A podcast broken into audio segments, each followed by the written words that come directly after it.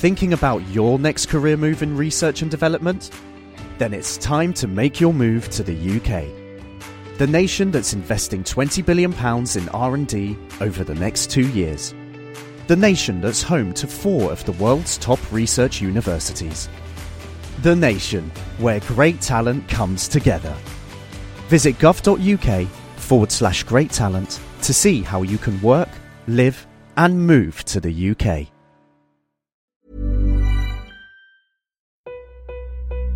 I have you loud and clear. Hello. Hello. Hello. Welcome.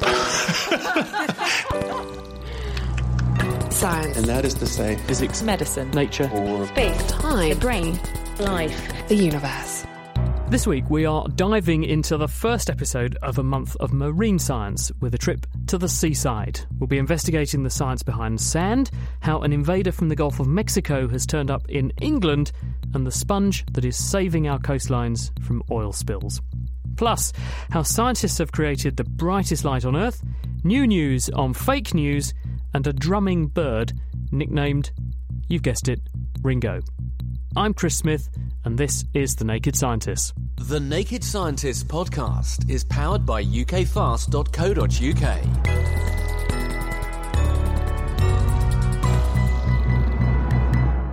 First this week, uh, a new technique to see inside tissues in three dimensions so doctors can make better and much faster diagnoses, including even during an operation, has been invented by scientists in the US. In the new system, a flat sheet of light is used to illuminate a series of very thin slices through a block of tissue. The light that emerges is captured by a camera, which builds a three dimensional picture of the entire specimen. The University of Washington's Jonathan Liu helped to invent the technique. The way to think of it would be as a flatbed scanner for tissues. The sample sits on top of a glass plate. All of the optics are underneath, so the light and all of the complexity is hidden underneath that glass plate. All the user has to do is place the tissue on top. And what sort of tissue specimens? How big? What can you image? So that's something that's rather unique about our system in that it's somewhat unconstrained in terms of the types of specimens that you can place on top. Uh, we've imaged tissues as large as five by five centimeters. These are relatively large surgical excisions. We can also image smaller specimens, one millimeter in diameter, core needle biopsies that are obtained from patients who are suspected to have tumors. So, if you had a person undergoing surgery, the key question a surgeon wants to be sure of when they're operating is Have I removed all of this person's cancer, for example? You could take the tissue that's come out of the patient and you could image the block and see if there are what we call clear margins. There's an area around the tissue where there are no cancerous deposits, so the surgeon knows that they haven't got to return that person to the theatre later for another operation. That's correct. And there are alternative technologies that have been attempted, for example, frozen sectioning, where they freeze the tissue so that they can cut the tissue very rapidly during surgery. But these techniques generally do not produce very reliable results. And for certain tissue types, for example, fatty breast tissues, they don't work well because fat does not freeze well. So uh, it's very difficult to obtain a high quality image. So tell us then how it actually works. So you get some fresh tissue hot out of the patient, it goes on your glass surface. What's going on under the hood, if you like, to make this possible? Traditionally, with pathology, the tissue has to be chemically processed, mounted in a wax block, sliced into very thin sections that are mounted on a glass slide, and looked at under a traditional microscope. With our technology, we don't have to cut the tissue. We use light to slice into the tissue. This is something we call optical sectioning as opposed to physical sectioning with a knife. So we send in a thin sheet of light and we image that sheet with a camera so that we can see an image that looks like the tissue has been sliced into a very thin section without having to actually cut into the tissue. I've got my block of tissue sitting on top of the microscope. The light's coming in from below. What does it come in at an angle to create that light sheet? And then how does the camera see what the light sheet is seeing? Right, that's correct. In order to image the light sheet, our camera has to be situated at a 90 degree angle to that light sheet as it enters the tissue. So instead of sending in the light perpendicular to the surface of the tissue, we send it in at a 45 degree angle. And then the output beam also exits the tissue surface at a 45 degree angle. As a result, we can image these oblique light sheets that are cutting into the tissue at 45 degrees. As we scan the tissue, we collect a series of these oblique light sheets so that we can obtain a three dimensional volume of the tissue. And can your computer recompile each of your sheets on slices through the tissue to produce a 3D model effectively on the screen of, of what the microscope is seeing? Yes, exactly. That's the intent of the device is to collect these 2D light sheets and to reconstruct them into a 3D volume so that we can display to the pathologists and other clinicians the 3D microarchitecture of the tissue, which should allow them to understand the tissue, to understand the disease, and to guide patient treatments ultimately more accurately. And so we feel, and we've shown in the paper, that there are much more accurate diagnoses that can be made based on the 3D information. And if this lives up to your expectations, what sort of a difference will it make for the patient? For treatment, uh, this can make a huge difference. There is a problem that's recognized now, especially for prostate cancer patients, as well as breast cancer patients. A lot of these patients are being overtreated, where they'll receive surgery or chemotherapy or radiation therapy when it's not needed. And these therapies all have side effects. So it's very important that we can stratify the patients to determine which patients should be treated and which patients maybe should just undergo active surveillance and perhaps the disease won't actually be very malignant. In prostate cancer, most of the cancers are not very aggressive, but for a small fraction of patients, they can lead to death, and we need to be able to identify those patients for the appropriate treatments. It's amazing stuff, isn't it? That's Jonathan Liu, and he published that work this week in the journal Nature Biomedical Engineering. Now, staying with the very small, when light particles called photons hit the electrons in the atoms that things are made of, the light is scattered back, and this is the very reason that things are actually visible in the first place. But now, scientists at the University of Nebraska Lincoln have created the brightest light on Earth and they found that these sorts of energies, when substances are illuminated, something very exciting happens that could make a massive contribution to both healthcare and security. Izzy Clark spoke to Donald Umstadter about the light source he's made and what happens when it illuminates something. It's about a billion times brighter than the surface of the sun. In terms of power, it's got the power of all the Earth's electrical grid, but it's only on for a very short time to make high brightness, you need to have that power of light focused to a very small spot. We focused it to an area that is only about a millionth of a meter in diameter. We're producing the most photons per unit area that has ever been produced on Earth. Donald and his team amplified short pulses of light up to high energy in a laser system. That makes this light of a high power, which is equivalent to a trillion light bulbs. But that only occurred for a very short amount of time. By concentrating that power into a tiny spot makes the light incredibly bright with high intensity. Next step was to aim this extremely bright light at a minute target, an electron. But how? Well, what we're using is a mirror that has a curved surface. So we call it a parabolic reflector that allows the rays to be focused at some distance away. These parabolic mirrors are similar to those used in radio telescopes. Looking at how light interacts with matter is a fundamental part of physics. Under typical conditions, when the light from a bulb or the sun strikes a surface, it's scattered by an electron, and this is what makes vision possible. With light of a standard brightness, the electron will scatter the photon at the same angle and energy it had before striking the electron, regardless of how bright that light might be. Yet, Donald's team found that, above a certain threshold, the laser's brightness altered the properties of the scattered light. Well, the electron responded to this brighter light by emitting a new light that had much more energy than the original light. The energy was high enough that we would call it an X ray. That phenomenon stemmed partly from a change in the electron's movement, which abandoned its usual up and down motion in favour of a figure eight pattern. It was found that the ejected photon had absorbed the collective incoming photon energy, granting it the energy and wavelength of an X ray. Whilst this theory had existed for decades, this behaviour in light had never been documented. Let's break this down a bit more. Imagine you had a dimmer switch in your kitchen. At low brightness, your table would appear dark, but as you turn up the switch, it gets brighter and more visible. This is what happens when we use standard light to see. But hypothetically, if your dimmer switch was controlling this ultra bright light, it's as though your table would have suddenly disappeared. The light waves that are being scattered back from the table have turned into X rays, which we cannot see. But an X ray scanner can, of course.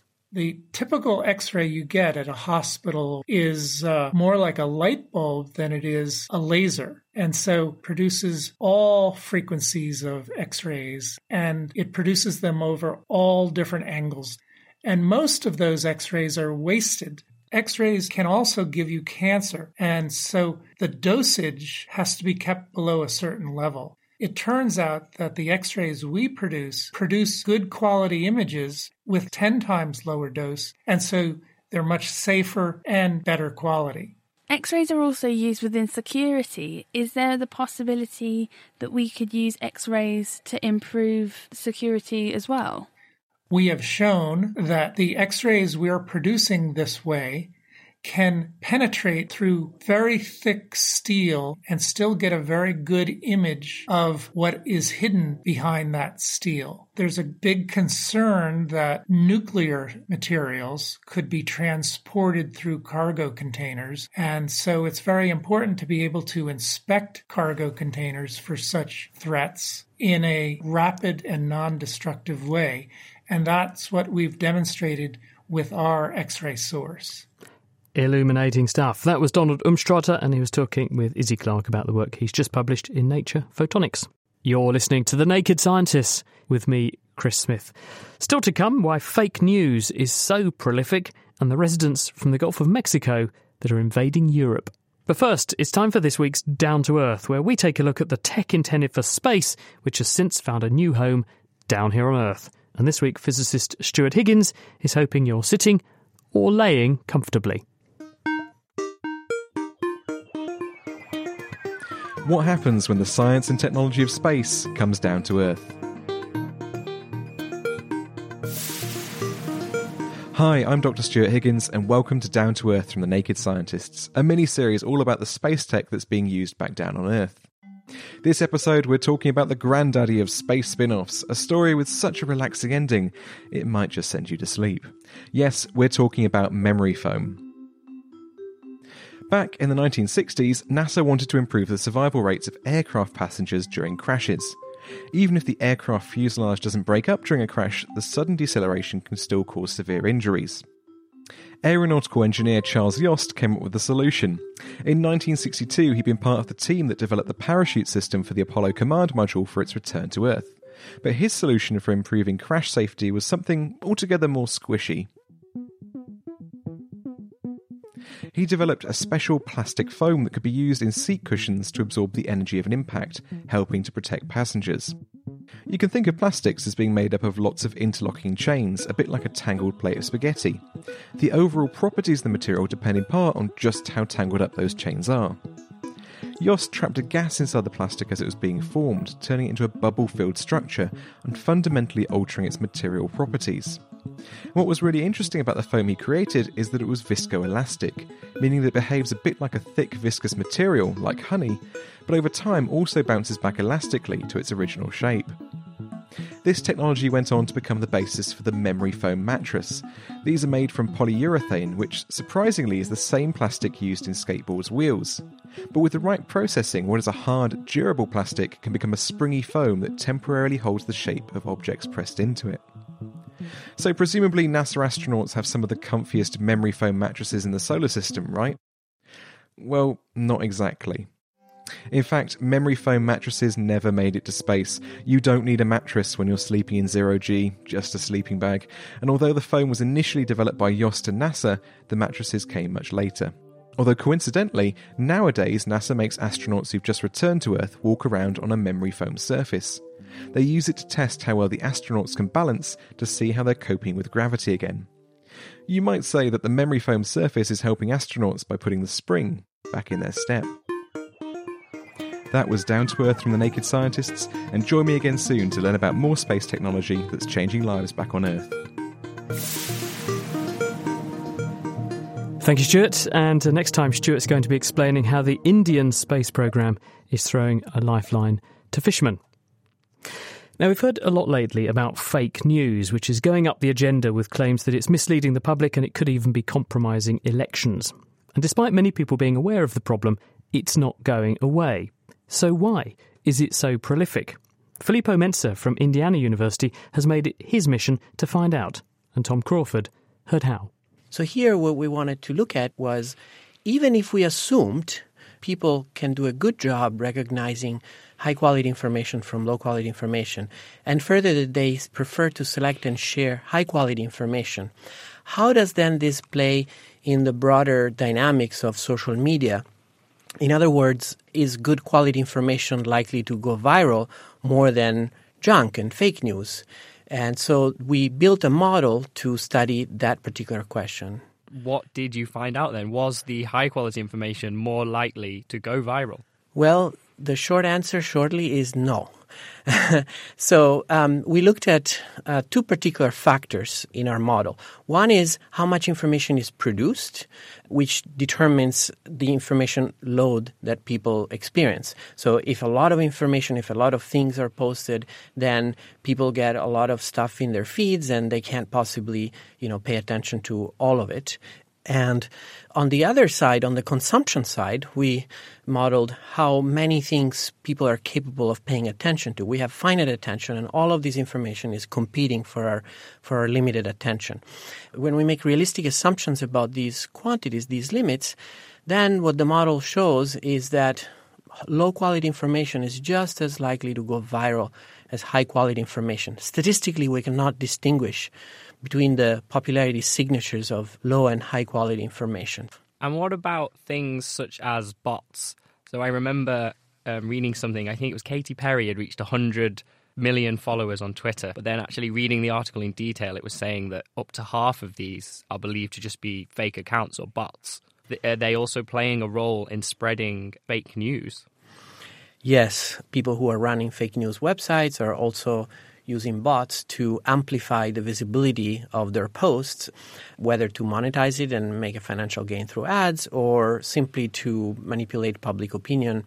Creating bots, even pretty sophisticated ones that are hard to tell from real humans, is relatively simple. And we have found that they are extremely effective at pushing fake news to go viral.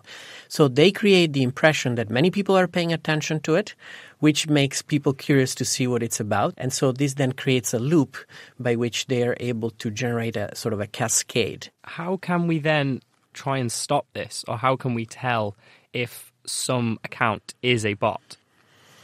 It is a hard task and it is getting harder because bots are becoming more sophisticated. We've been working on machine learning algorithms to detect social bots for a few years now and in the early stages, bots were pretty simple. They just automatically tweeted or retweeted, and you could see their patterns, and you could recognize them from you know long names and numbers and so on. But now, we find much more sophisticated bots that are driven by humans. Very often, the content itself is generated by a human, but instead of being posted on one account, it is posted on 1,000 or 10,000 accounts.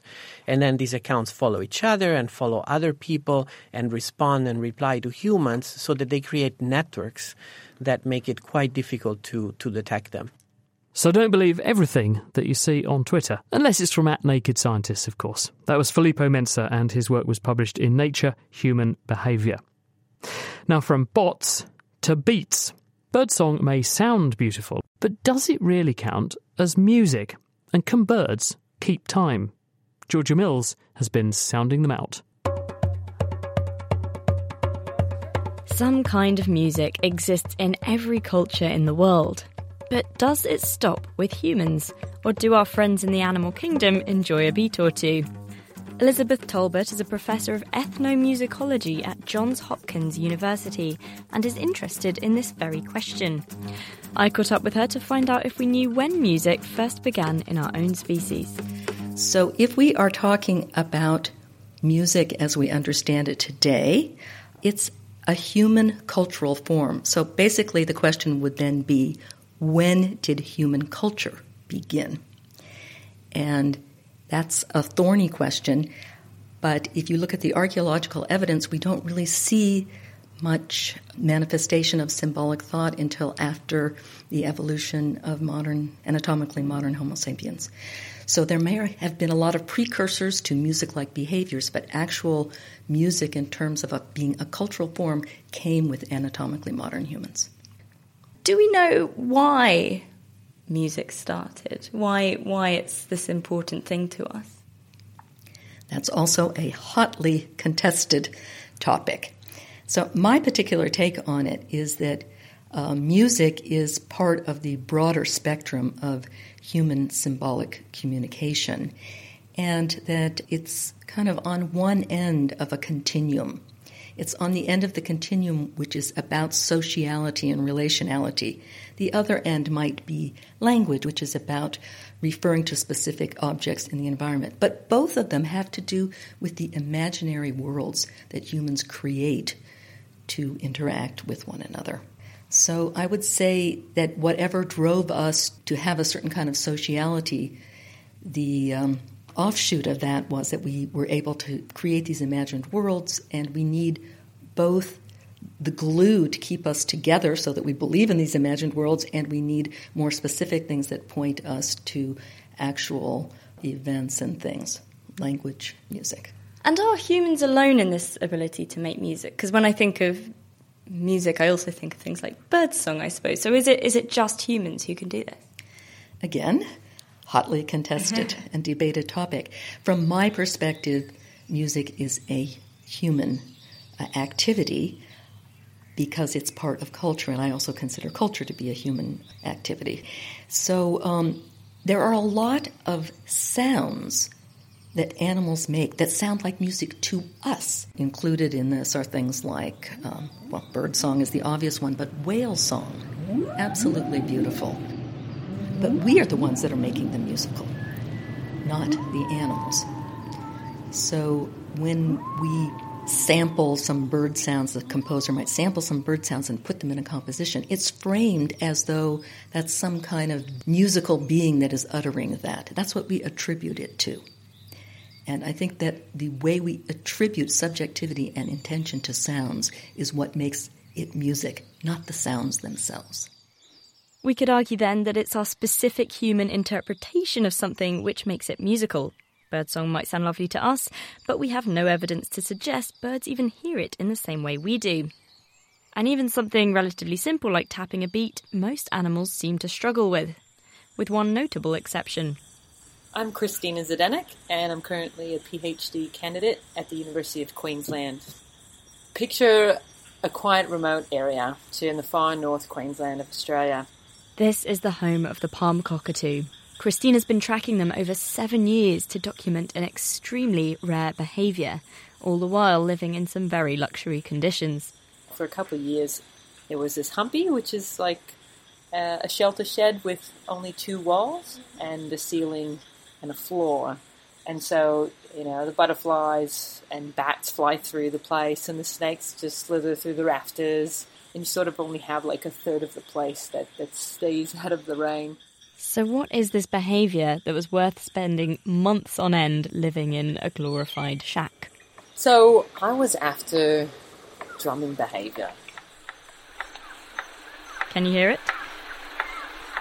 That tapping is made by a cockatoo. It's wrapping a drumstick that it's made from a twig onto a tree trunk. This is the only known example of an animal actually making a tool to make sound, and they're pretty good at it. There was one bird in particular. He had a bit of a, a ring on his bill, and that was really distinctive. And because he had the ring and, and because he was drumming a lot, I called him Ringo. And uh, yeah, he would drum for ages. Like compared to other birds, like there was one of his sequences that went for over 14 minutes, and it was consistent. He he kept a rhythm, and it was the same rhythm throughout. Move over, Ringo. But why are these birds drumming in the first place? Leading up to breeding is when these birds are drumming, and the majority of the contexts in which I recorded them drumming is where the male is doing it with an audience of one, and that audience would be a female, and that was his mate. So we don't think that it's to attract the mate, but more so for pair bonding, and this could be really important for them in their in sort of gearing up for breeding. All this effort simply to impress their mates. And this does give us an insight into our own species. Perhaps early humans started drumming in the first place for the very same reason. That was Georgia Mills. She was speaking to Christina Zdenek at the University of Queensland, and before her, Elizabeth Tolbert from Johns Hopkins. And the paper on palm cockatoos and their drumming habits is out this week in Science Advances.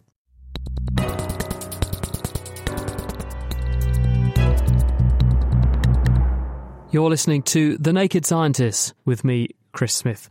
And over the next four programmes or so, we're going to be dipping our toes into all things aquatic because we're calling July Marine Month. And across the series, we'll work our way down to the bottom of the deepest ocean on Earth and find out what's in there. Also with me is Danny Green. She's a marine ecologist from Anglia Ruskin University. A very warm welcome to her. And Danny, I suppose it's fair to say that most people regard Earth's oceans as both massive but also massively underappreciated and under researched. Would you go along with that? Yeah, I mean, there's a lot that we don't understand about processes and biodiversity in the oceans, but they are extremely important. I mean, you know, they're over 70% of the surface of the Earth. They help regulate the climate. Extremely important links to global climate change and carbon cycling in the ocean. What are the biggest threats facing the ocean, in your view? Overfishing is a huge one, habitat destruction, pollution that's physical and also chemical pollution quite a list actually. and what about the good news stories? Things that you think should be championed about the seas? People are really interested in the oceans, and I think that's great. And there's a lot of really good citizen science projects getting people to report back when they've seen invasive species, um, to counting plastics and microplastics and things like that. I think people really want to improve the quality of the oceans place to have a lot of fun too, isn't it? Danny's with me throughout the programme. We'll come back to her in a second. But the reason I brought up the idea of fun is that we're actually going to launch our tour of the marine realm at the beach, predictably enough. I have in front of me something that beaches are probably best known for, and that is, of course, sand. I also have a granular materials scientist. He's not granular. What he studies is that's Matt Aaron. He's from the University of Cambridge, and he also knows a thing or two, I'm told, about building a supreme sandcastle. Matt, when we say sand, what actually is sand? So most sand is lots of rocks that have been ground down over millions of years in the oceans or in the rivers. It can be corals that are ground down on some tropical beaches, or in the case of Iceland or some bits of Scotland, it can be volcanoes that have been ground down to make black sand. And that's why the sand differs in colour and texture and composition. Yes, exactly. And that turns out to be important for sandcastles too. Speaking of which, what have you got in front of you? So in front of me, I have a metal tray, a big one like you'd use for doing a roast. And in the tray, I have three plastic cylinders. So they're about 20 centimetres high. And in each cylinder, I have some sand, as you'd expect. In one tube, it's dry. In another tube, I have it completely saturated with water, just as you'd find at the beach. And in the third tube, I have it half saturated with water. So the key is to show what amount of water do you want to add to build the best sandcastle. Okay, so we've got this tube. It's an open top and bottom cylinder, three quarters full of sand, and you're going to lift it up. Well, the sand in there is dry, and I would speculate that in the same way as I turn my salt cellar over and salt comes out, I, I suspect the sand's just going to go everywhere. Exactly. So if That's I pull it up, yep, the we sand, now have a tray. pull it over. So dry sand doesn't work for a sandcastle. Okay, I didn't need to have a PhD to know that one. I think that was relatively easy. So where, which one are we going to do next? Now, wet sand should work. So I'm going to just top up this final cylinder so it has lots of water in. It has as much water as the sand can hold. And I just pull up the tube. And, we see oh. it slumps out the bottom. did come out in sort of sausage shape, but then it quite quickly just, as you say, slumped, and it and it has flowed. Uh, almost like it was a liquid over the bottom of the tray, and we now have a very poor representation of sandcastle from that one. It's not very impressive, is it? No. It's not what you'd do if you wanted to. So is this the Goldilocks, the just right one? Yeah, so if you have a mix of about a quarter as much water as you have sand, and you fill a tube with it, I'm just going to tap this down, stop it coming up with the tube. So the magic ratio is a quarter as much water as sand. So it depends on what you're trying to achieve with your sandcastle, Okay. but a good bet is about a quarter. So if I pull up, and you're just drawing the tube upwards. It's holding. It's holding. It's looking pretty good. So what we've basically got is a sandcastle. It's about the shape and size of a big beer can. Yeah, and it's holding. exactly. It's standing there. Right. So granular materials scientist that you are, why does that work? And yet the one that had lots more water, clearly water is important because it's helping this one to stand up so beautifully. Why was too much water bad and no water terrible?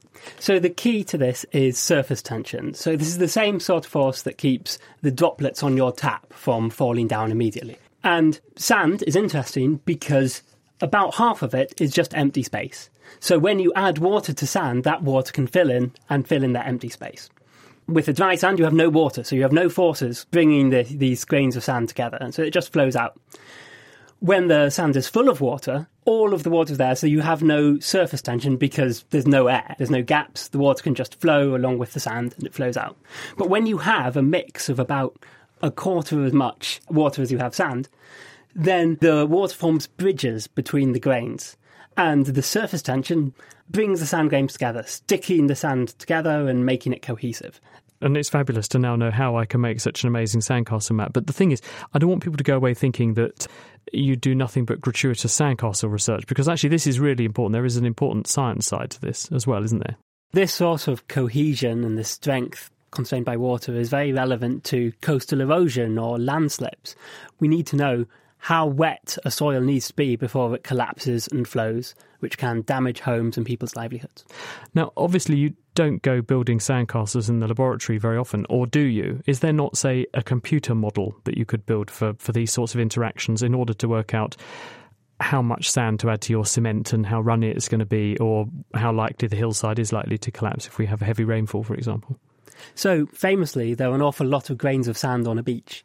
And so it's very hard to build a computer model that includes all of them or even any significant number. In this tube, there's going to be about a million, at least, grains of sand. And you can't build a computer model that takes all of the physics into account of every one of them. So sometimes we have to do actual experiments just to work out the basic physics that are going on. It's good old fashioned legwork and spade work. Matthew, thank you very much. Well, that's the science of actually granular materials, Danny. But what about the, the biology of these sands and sediments? That's pretty important too, surely. It's really important, actually, and um, it's been estimated that in just less than one gram of sand, there's over 2,000 different species of microbes, um, which isn't really surprising if you think about it. It's probably even more in mud.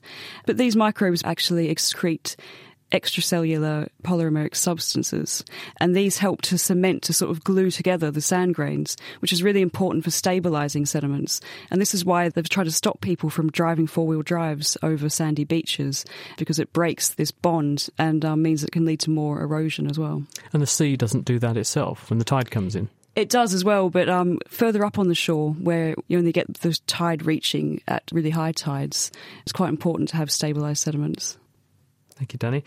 Well, now we're going to dig a little bit deeper in that sand, and we're going to hear about a group of creatures that live in sand and why these creatures are extraordinary timekeepers because, incredibly, they can predict the times of tides. David Wilcockson studies this at the University of Aberystwyth.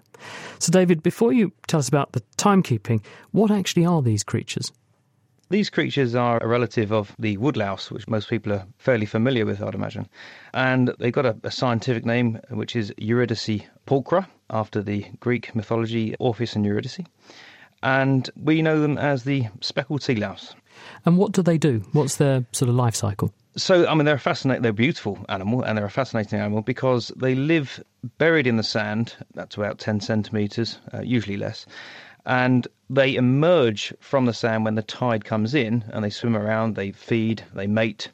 Um, but critically, they burrow back into the sand before the tide then retreats as the tide goes out. And the reason for this is because they want to maintain their preferred position on the shore. They don't want to get washed out to sea. They also don't want to get washed too far up the shore. So, using this timing mechanism, which is based on a, a tide or a 12.4 hour cycle, um, they can maintain their position or their station on the shore. Because, of course, there are high tides every uh, 12 hours, aren't there? So, um, how do they do that? How are they keeping time on a 12 hour basis? Because obviously, we're familiar, you and me, with, and, and, pretty much every living thing on Earth has a body clock and can te- keep time, but most body clocks we see keep 24 hour time, not 12 hour time. And, and that's the, the sort of the crux of a long, you know, long-standing argument um, in biologists about the nature of timekeepers. So you're, you're, quite right. We have a circadian or 24-hour clock, as do nearly all terrestrial organisms. And marine biologists have been arguing about whether animals actually have a, a, a bona fide or a dedicated 12.4 hour clock, or whether it's just some sort of modification of this 24 hour clock. We have recent, well, fairly recently discovered that whilst the speckled sea louse has uh, a 12.4 hour clock, it does have a daily or a circadian clock as well. But we can actually separate them or, or, disentangle the two clocks to show that they are separate entities. So they have a dedicated 12.4 hour clock and a daily clock that operate slightly different behaviors. Is it working in their brain? Or nervous system in the same way that I have in my nervous system a cluster of nerve cells which have a sort of genetic clock ticking, keeping time like a genetic domino effect. So it ticks around taking 24 hours to do it. Do they have the same thing for 12 hours? We believe so. We're still working very hard to fully identify the cells in the brain that operate this, but we're pretty sure we have a good idea that this is occurring in the brain alongside the 24 hour clock, yes. And the 24 hour clock, is that set by daylight in the same way that mine is? Because I get up in the morning, nice deluge of bright blue light strongly activates my body clock and says it's morning. Do these creatures have a, a light sensitive clock too? Yes, it is light sensitive, Chris, and this has been uh, important in our sort of dissection of the 24 hour and the 12.4 hour clock in this animal. We can actually take Eurydice or the speckled sea louse off of the shore and we can put them into altered light regimes and we can change aspects of their 24 hour clock. They have these beautiful cells, these chromatophores, these color pigment cells all over the back of the animal. And they contract and expand on a 24 hour basis.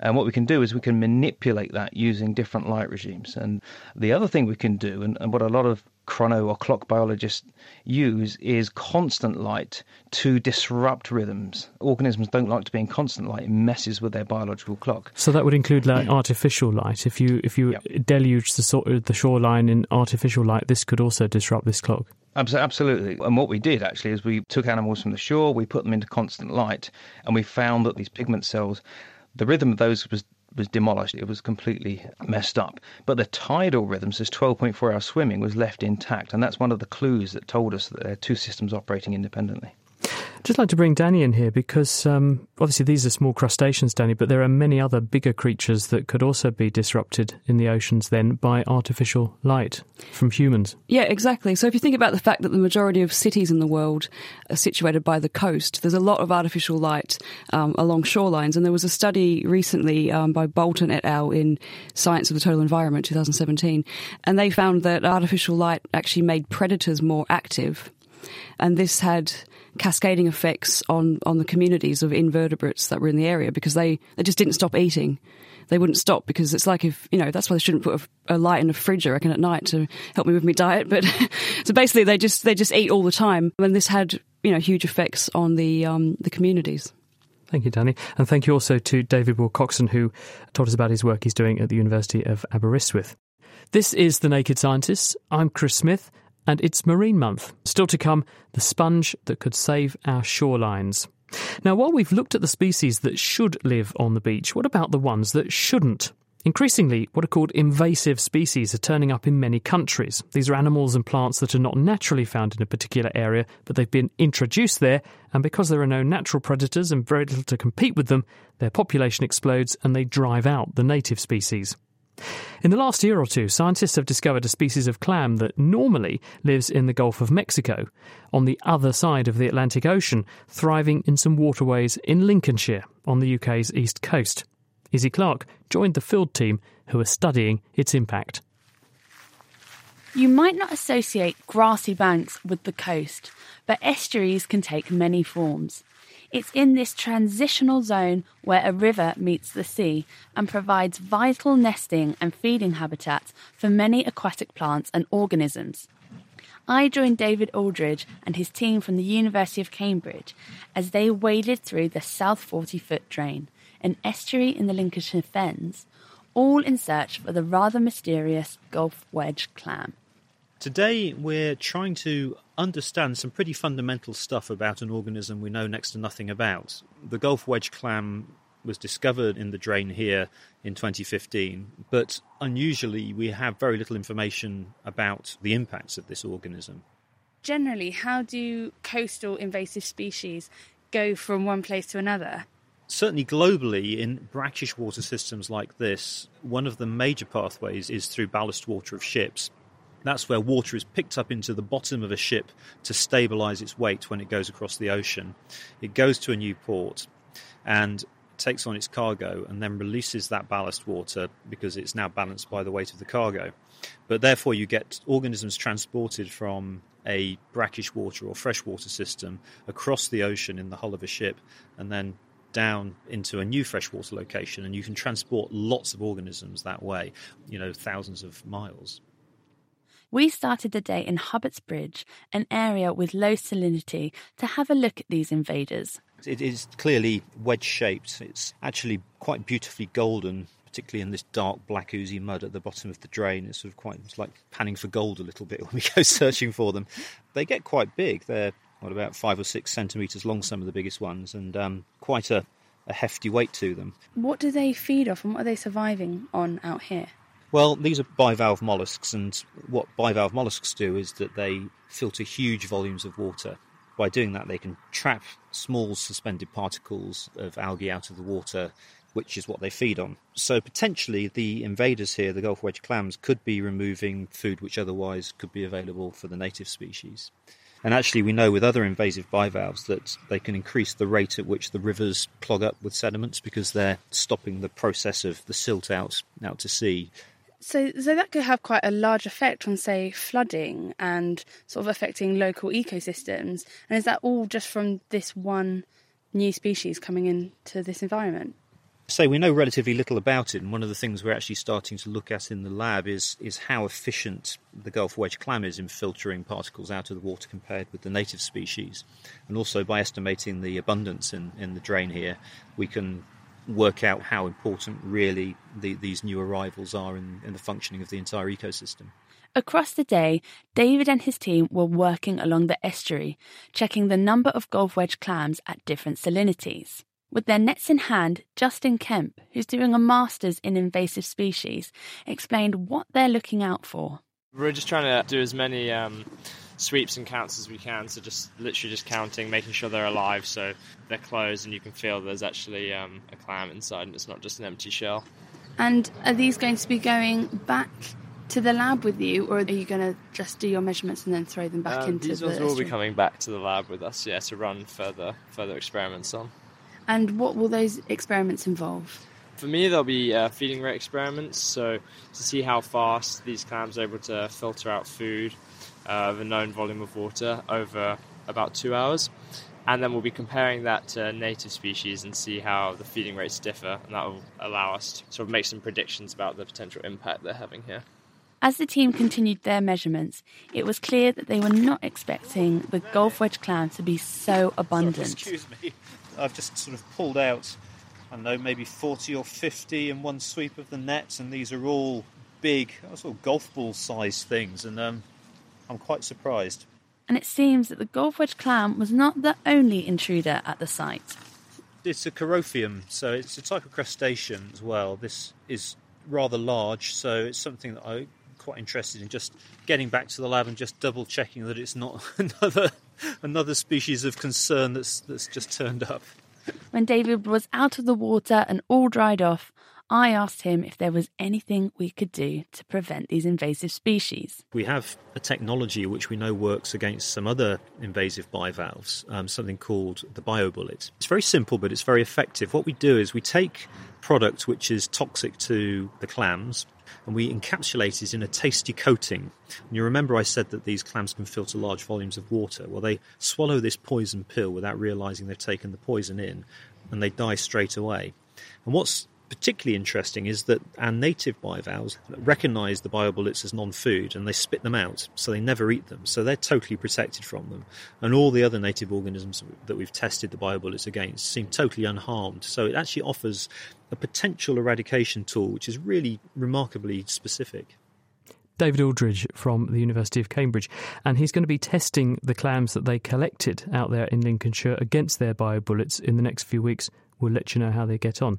Danny, what, what do you think about this whole question of invasives? Because it's not just confined to a few shellfish around a few estuarine locations. This is big business worldwide, isn't it? It's a serious problem. Yeah, I mean, my PhD was actually looking at invasive bivalves. I was looking at Crassostrea gigas, which is the Pacific oyster, which comes from Asia. Yeah, I mean, I found that initially their effects were positive. They increased biodiversity because they're providing a structure, a physical structure, that lots of little nooks and crannies that other animals can live in.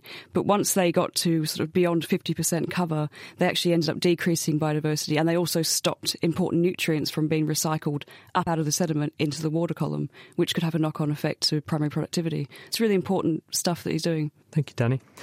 From what shouldn't be living on a beach, as we heard there, to what shouldn't be washing up on the beach. Oil spills, sadly, can spell disaster for coastal wildlife. They can poison fish, they pollute the food chain, and they also congeal on birds' feathers, often fatally. Thankfully, scientists at Argonne National Laboratory in Chicago have come up with a helpful solution, and Seth Darling is with us to explain what it is and how it works. Seth, before we get into your solution, can you first tell us how big is the oil pollution problem in the oceans? Sure, Chris. So we've been spilling oil and water basically as long as we've been using oil. There are documented spills back as early as the, the early 1900s. Some of the big ones have been the Ixtoc 1 spill in the Gulf of Mexico. That was more than 400,000 tons of oil. And folks remember the uh, 2010 Deepwater Horizon spill also in the Gulf of Mexico. That was actually more than 600,000 tons of oil. And spills continue to happen to this day. In the past year, they've happened in the US, in the UK, in Canada. There are even ongoing spills in places like India, Bangladesh, in the US. But an important point here is that all of these numbers I've just told you are really estimates. There is no good way to know exactly how big these spills are, and also it's not the size that matters necessarily. Sometimes a comparatively small spill, like the Exxon Valdez spill in the 1980s off the coast of Alaska, can be devastating because they hit a very sensitive habitat. When that does happen, what's the usual way that we seek to mitigate the effects of the spill? How do we clean it up? Yeah, so there's lots of strategies that have been developed over the years to try and deal with oil when it gets in water. Uh, one of the ways is you can skim it. That's where you basically try and scrape the oil off the surface when you see the slick. A more common technique is we just burn it, which you know does help a little bit with a water pollution problem, but of course it creates an air pollution problem, so that's not an ideal solution. Skimming also is not terribly effective because if there's a lot of action in the sea, waves and so on, you can imagine it's not easy to scrape the oil off the surface. The truth is that most of the oil is never cleaned up at all. We just let Mother Nature take care of it. That's called bioremediation. It's uh, thought of as a strategy for cleaning up. It really is just uh, letting Mother Nature take care of it. And uh, you may remember from big spills, they'll fly planes overhead and dump these chemical dispersants on the oil to break it up into little droplets so that it leaves the surface, goes down into the water column, and that's supposed to help with this bioremediation process. But of course, none of these solutions are ideal for the very reasons you've highlighted. What's the solution that you've developed at Argonne?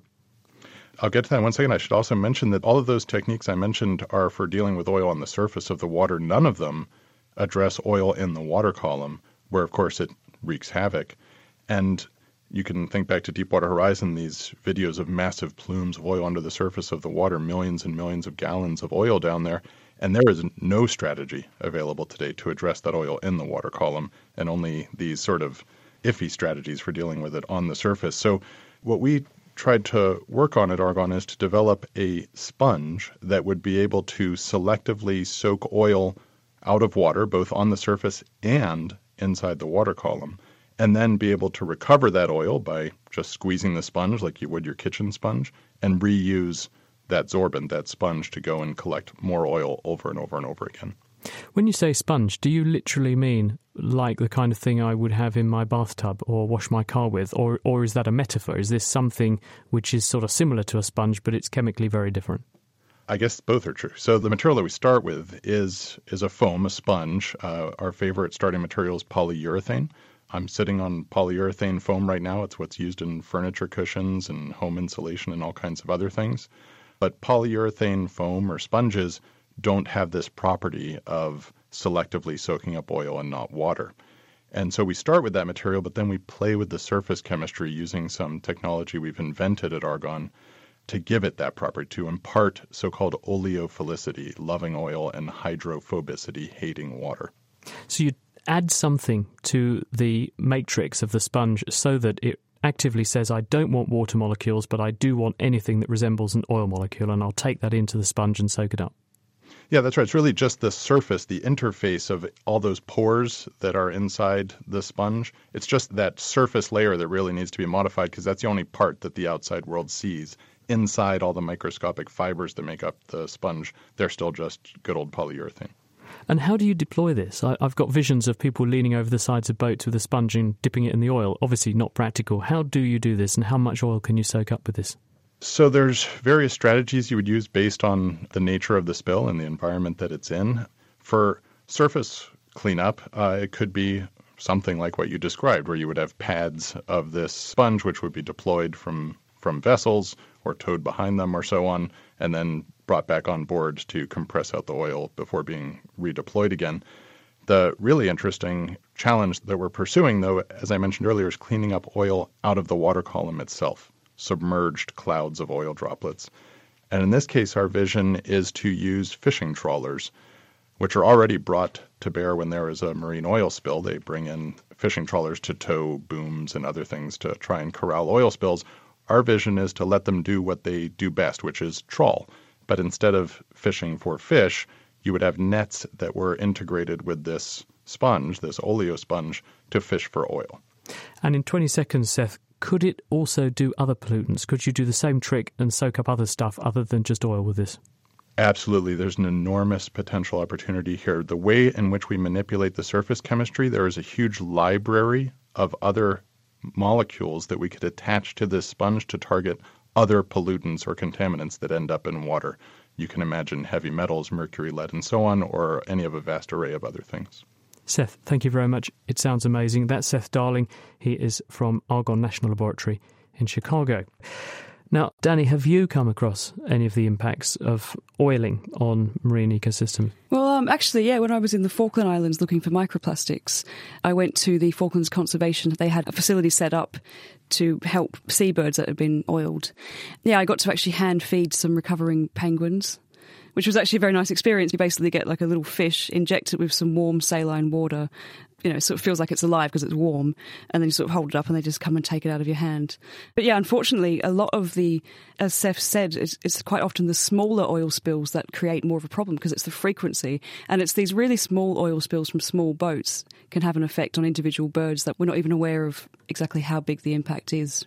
One of the things that was highlighted about the Gulf of Mexico, the Deepwater Horizons disaster, is that the oil in the water column was hitting tuna because there are tuna that come to breed in certain areas and it then begins to go into their bodies and you concentrate lots of other toxins and it damages their reproductive fitness because you've got animals that may not have where they were hit with oil but where they want to breed or migrate to gets hit. And so there's a, a double whammy yeah, and exactly. And what he was saying about the water column, I mean, that's not as visible and not as obvious to the human eye. So th- there could be huge damage that's been done that we're not even aware of, and especially damage to actual habitats too, where it's you know it's washing up on the coast and smothering shorelines and killing sessile animals as well. So we need that sponge. Danny, yeah. thanks very much. Now, at this point in the show, it would have been time for Question of the Week normally, but during our Marine Month here on The Naked Scientist, a host of sea critters are going to be taking over instead. So please usher in Critter of the Week. And to get us started, Katie Haylor, who isn't a marine critter, has been at home with a hermit crab. Name Hermit crab. Scientific name The common hermit crab is also known as Pagurus bernhardus. Location Habitats range from the Arctic to South America. Special abilities Upcycling, i.e., finding homely snail shells, and being good in a fight. Mark Briffa from Plymouth University makes the case for this contender for Critter of the Week. These peculiar creatures have fascinated observers of the natural world for literally thousands of years. Aristotle described them as looking like a cross between a spider and a crayfish.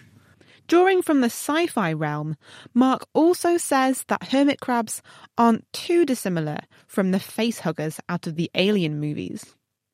The distinguishing feature of hermit crabs is their soft abdomen, which lacks a protective exoskeleton. Instead, they use empty snail shells as portable burrows, with the hermit's head, legs, and claws poking out of the opening. A naked hermit crab looks decidedly lopsided.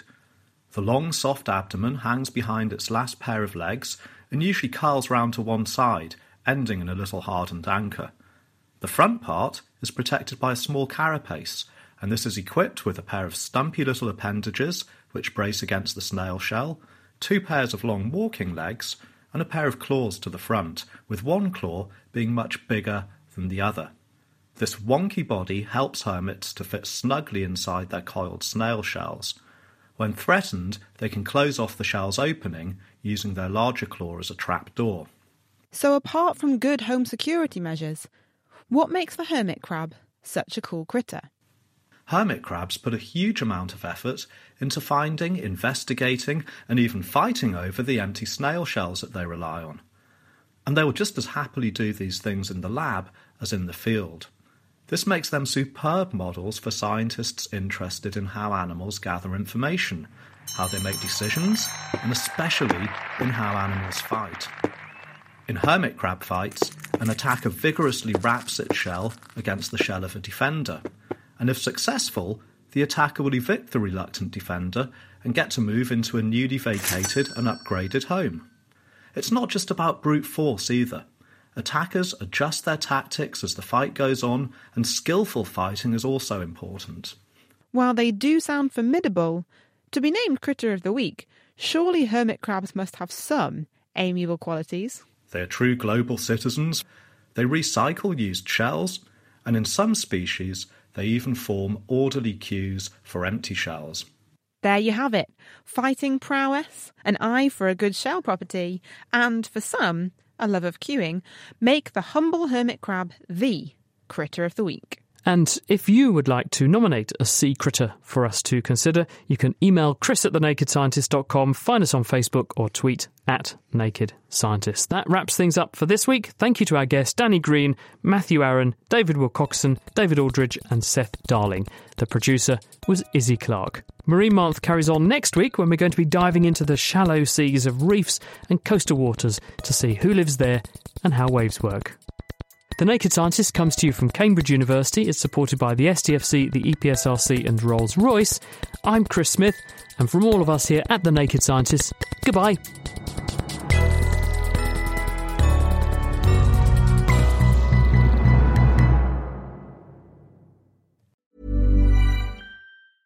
Thinking about your next career move in research and development?